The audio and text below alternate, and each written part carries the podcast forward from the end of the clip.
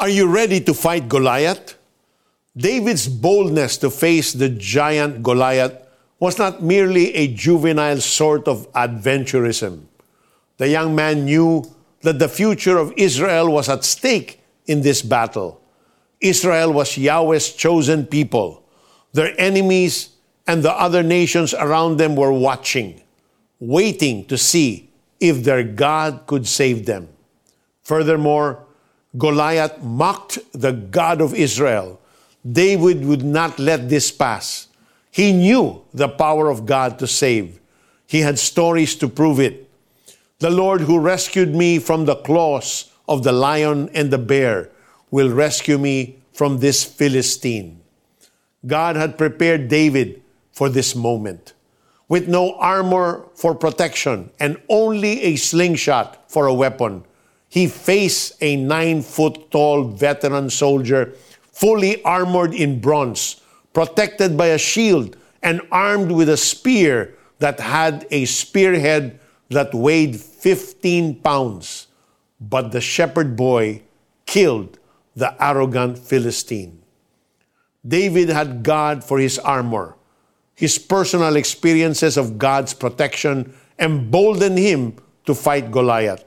He knew that God would protect him because he was going to this battle in his name.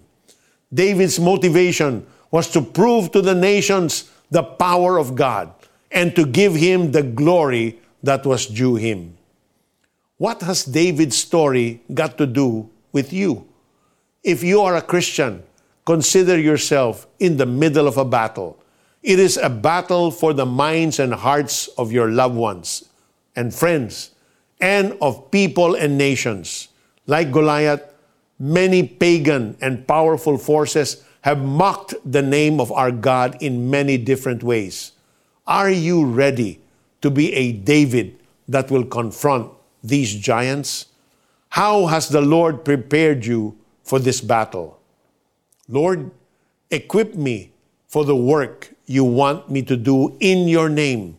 Embolden me with your powerful presence in my life. Amen. Application If David had a slingshot that killed Goliath, what weapon do you have to defeat today's Goliaths that have mocked the name of our God? Sumagot si David, Ang dala mo'y tabak, sibat at pantusok, ngunit lalabanan kita sa pangalan ni Yahweh, ang makapangyarihan Diyos ng Israel na iyong hinahamak. Ngayong araw na ito'y ibibigay ka ni Yahweh sa aking mga kamay.